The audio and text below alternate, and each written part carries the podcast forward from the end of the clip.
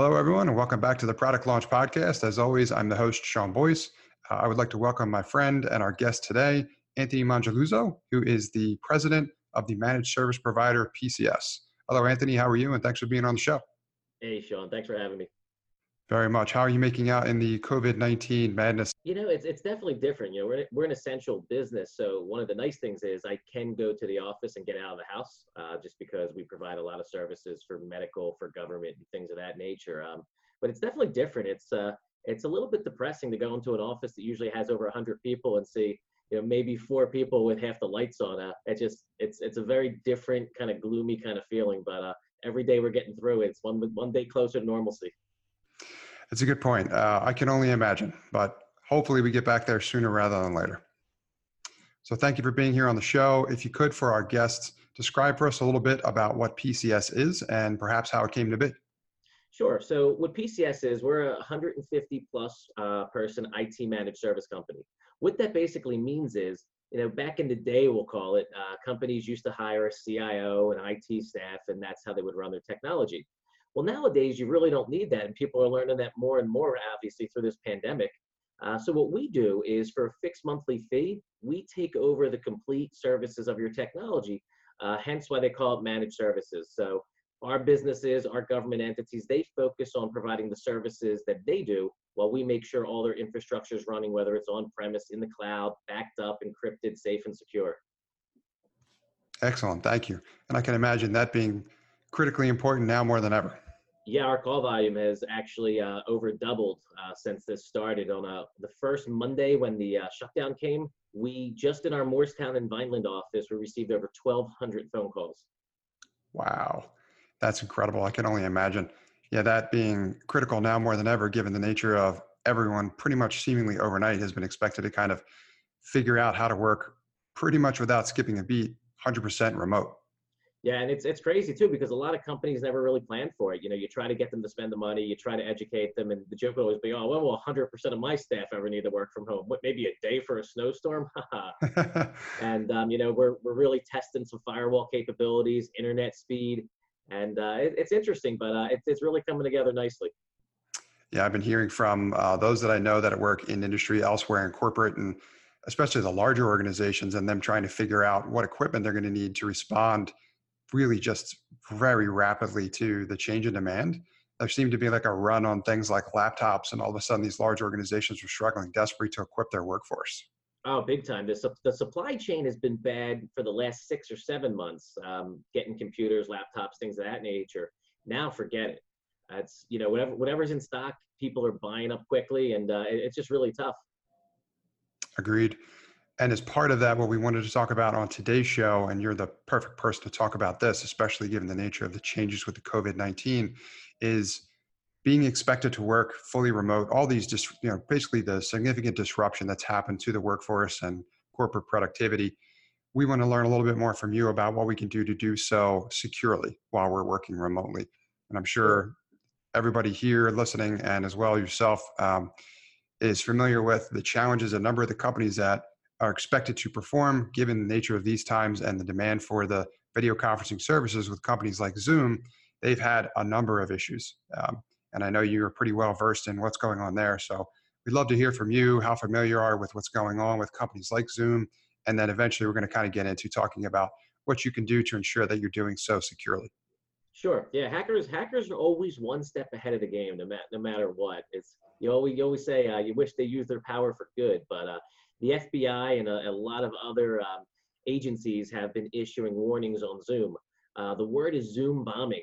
What people have actually figured out that when you set up a Zoom meeting, it generates a random number. Well, hackers are basically bored sitting at home, and all they're doing is using computer generators to grab those random numbers. And what they're doing is they're jumping into meetings, uh, in some cases, I'll call it harmless, even though it's not cool. They're putting pornographic images, other videos, and basically disrupting public meetings, company meetings, things like that. But it's also getting a little worse. The hackers also figured out that if they're able to get into your Zoom meeting, and let's say you're, you're VPN'd into your, your corporate network, the hacker will give you a link and say, hey, click this link. You don't know if it's a hacker, their name, maybe you're a big company, you don't know all the coworkers.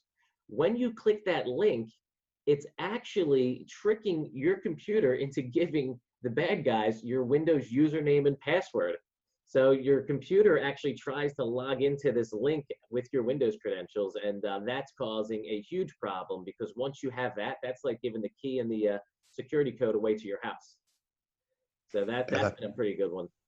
Yeah, that's got to be awful. I hadn't even heard about it to quite that extent. And it's also Uh-huh. interesting to learn like how how they're doing it um, by basically figuring out how Zoom, the product itself, actually works.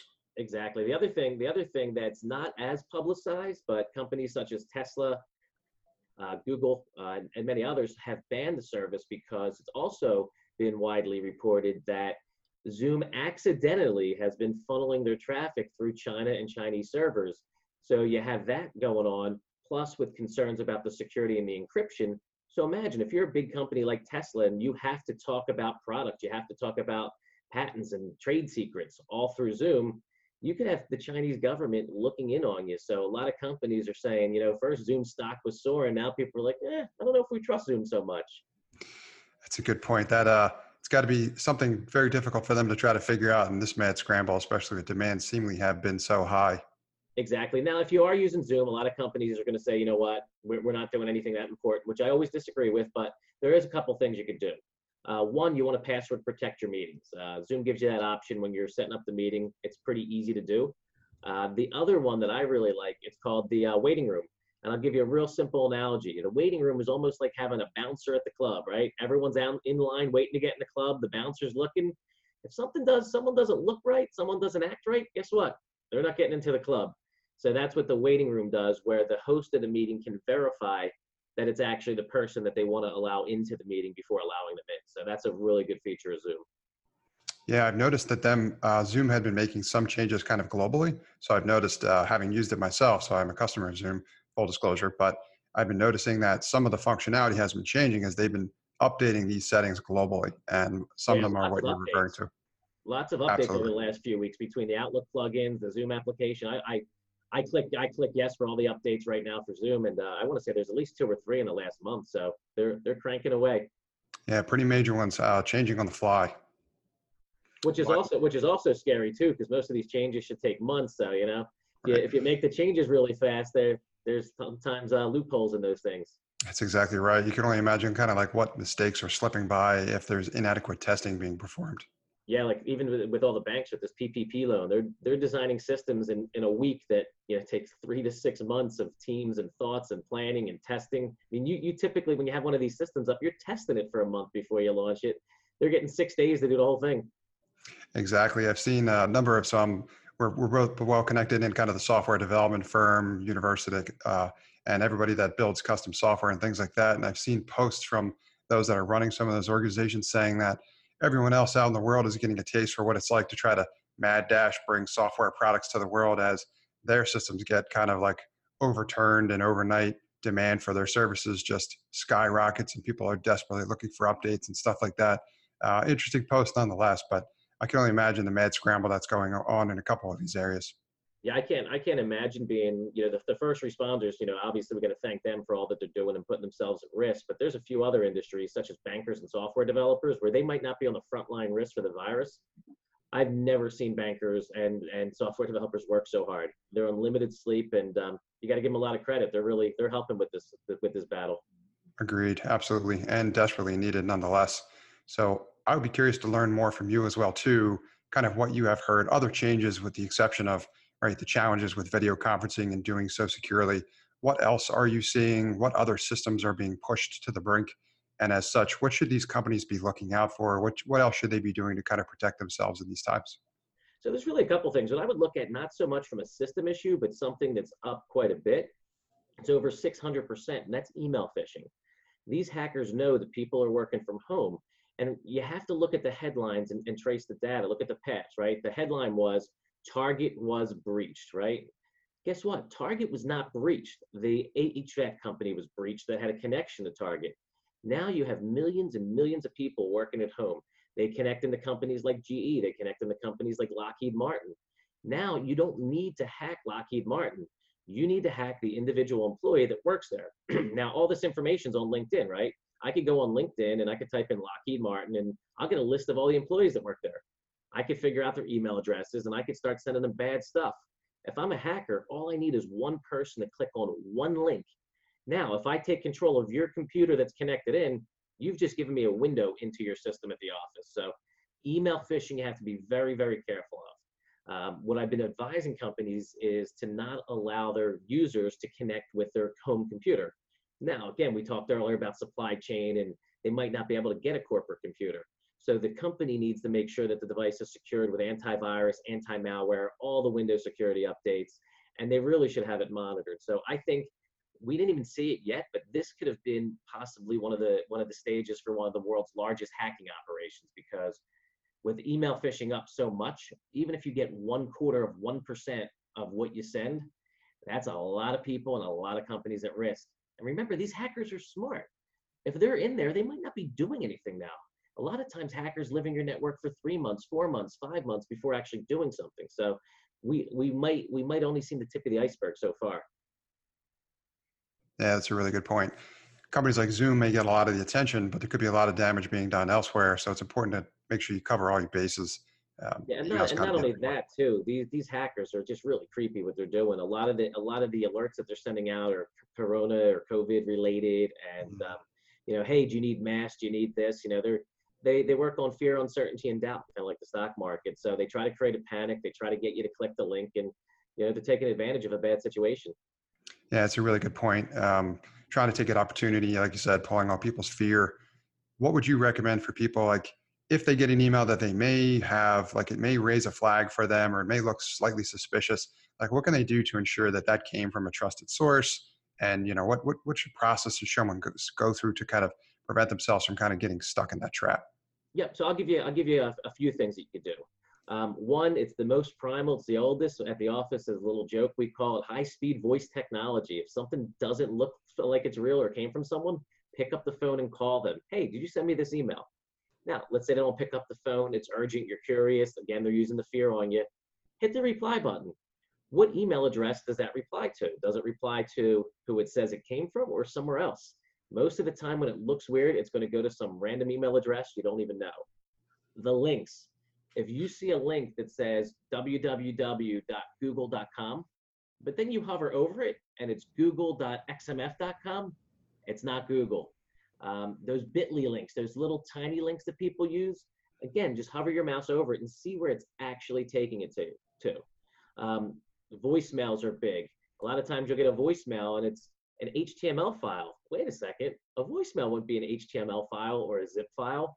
Um, when you have a, you know what your voicemails look like when they come from voicemail to email. Why all of a sudden would you get a voicemail from a different service or that virtual fax or that UPS? So you just have to be really careful.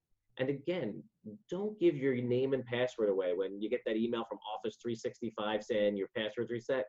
If you look at it, it's half typed wrong, and the address again will be office365 dot somewhere, not Microsoft.com.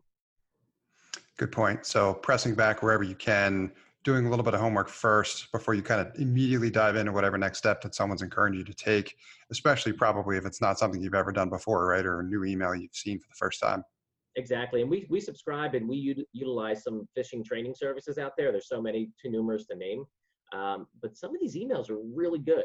Um, the other thing is whether you have an in-house IT staff or outsourced company like ours, when in doubt, forward the email to your IT person, forward the email to your IT company have them take a look at it. I just the, the worst thing you could do is click on the email. Now I will give you one trick. Obviously, this video will live on the internet for a long time. So for 2020, this still works. I call it the magic phone trick, right? Most of most of these viruses are set to attack the Windows operating system. That's that's the most prevalent in business. Hmm. So if you can't get anyone on the phone, you don't have an IT person, and you really want to try to open this email, get your phone, take it off your home wireless network open the file with your phone because it's not going to be connected then to any type of corporate network or anything. If it's a Word document and it doesn't open on your phone, it's probably not a real Word document. So that I, I, I could impact your phone. I haven't seen it happen yet. So I would take all my other suggestions first. But as a last, last, last resort, this isn't a, that's not a bad way to at least look at it to, to at least, um, you know, calm you down on what's in the email or let you know if it's real or not real. Definitely. I imagine that's a good way to kind of protect your work computer at least make sure exactly. that does the maximum damage. Awesome. Very cool. Thanks for the tip. Now, uh, another question I was going to have for you as well. Obviously, a number of these tools are, are struggling, challenged by a couple of loopholes being exploited, right? We talked about Zoom bombing. What are there tools or resources out there that you would recommend that take, you know, that hold security paramount in these times for remote productivity? You know what? It, it's it's scary to say there's not that many good tools because everything's man-made and attackable. What I will say is there's some of the best ways that you could do it. Um, VPN, it's a very secure connection still, so that's a good tool that corporations can use. There's another tool that we utilize a lot, and it's probably my favorite. It's called RD Gateway, Remote Desktop Gateway. It's built into Windows servers. It's a way to securely access your network from home. It encrypts everything, or I shouldn't say from home, from anywhere. And um, it allows you to either jump into your desktop at the office or onto a virtual desktop that lives on the server. There used to be a very good tool called uh, RDP, Remote Desktop Protocol. That is now Swiss cheese and easily hacked by hackers. So if you're using RDP, you need to get rid of it immediately. RD Gateway is a good thing. In terms of antivirus, I'm a big fan of WebRoot. They do a great job. They detect uh, different viruses that I don't see a lot of the other programs doing. And you also want to use a tool such as uh, Malwarebytes. Uh, it's a software that protects against malware, which is different than a virus. Now, for the ultimate tool, uh, it can get quite costly, depending. It could be anywhere from you know 12 bucks to 20 bucks a system a month, depending on what you have, is Carbon Black. If you want to stay protected, if you want to stay safe, Carbon Black is the best product out there, in my opinion. We utilize it. It costs me about two grand a month over at PCS, but that two grand a month is peace of mind. Agreed. Yeah, it always helps to have the uh, appropriate insurance policy whenever necessary, right? Yep, and you, you only need it when you need it, right? But the problem is right. you never know when you need it. That's right. That's exactly right. Better to be prepared than not. Fantastic. Thank you so much for being here, Anthony, and sharing your insight. Uh, I think it's going to be especially relevant now more than ever, given the nature of the challenges that people are facing when trying to stay productive, but most more importantly, secure while they're working from home. Uh, two other questions I have for you before I let you go is number one, what resources would you share with our audience that they can kind of look more into? Could be about the subject matter, could be anything else to learn more about all these things and stay up on, you know, as these things become more uh, as we become more aware of the challenges that these tools are facing like all the knowledge you shared with us about the, the struggles and challenges that zoom is having if an organization wants to be wants to ensure that they're on top of any of the challenges those tools are having and whether or not they should make a decision at the corporate level as far as whether or not to approve or replace uh, anything like that would, would certainly be helpful.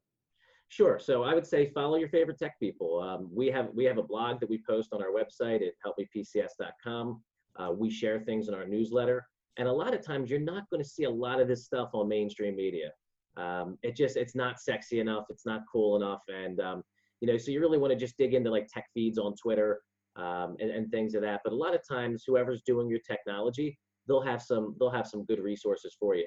Um, a few other tips and tricks I love to share. Um, my favorite, my favorite, uh, I call it my ninja move is a service I utilize called Follow Up Then. Um, the website's followupthen.com. It is the greatest reminder service on the planet. If you have an email, you forward it to a time or a date that you wanted to remind you, it will do that. It's helped me with my sales. It's helped me with, you know, managing different things. And um, even my personal life, I, I remind me to go to the gym or, you know, um, do anything else. So that's a great service.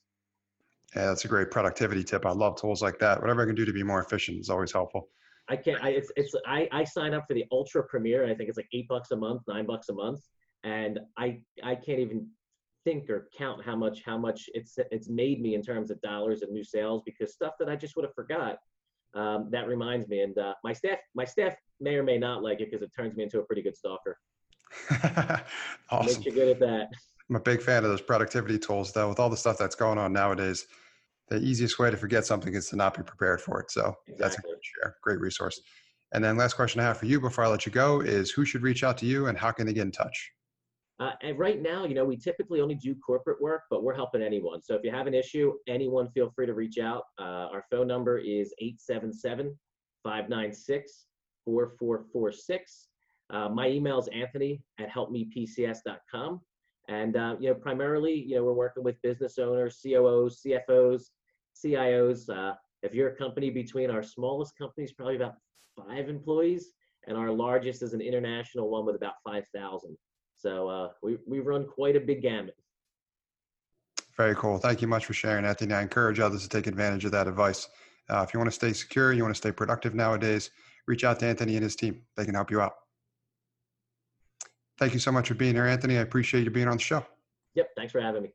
You got it. Thanks for listening to this episode of the Product Launch Podcast powered by Next Step. If you or anyone you know is involved in scaling a B2B SaaS business, please have them reach out to me about becoming a potential guest on our show. They can email me at sean at nextstep.io. That's S E A N at nxtstep.io. This time, we'd like to take a moment to thank the sponsor of our show, Next Step Consulting. Would you like to know what the right next steps are for your B2B SaaS business? Are you trying to grow and scale but you're stuck? We can help. To find out how Next Step can help your B2B SaaS business achieve its goals, please email me, Sean at nextstep.io. That's S E A N at nxtstep.io. Thanks and keep disrupting.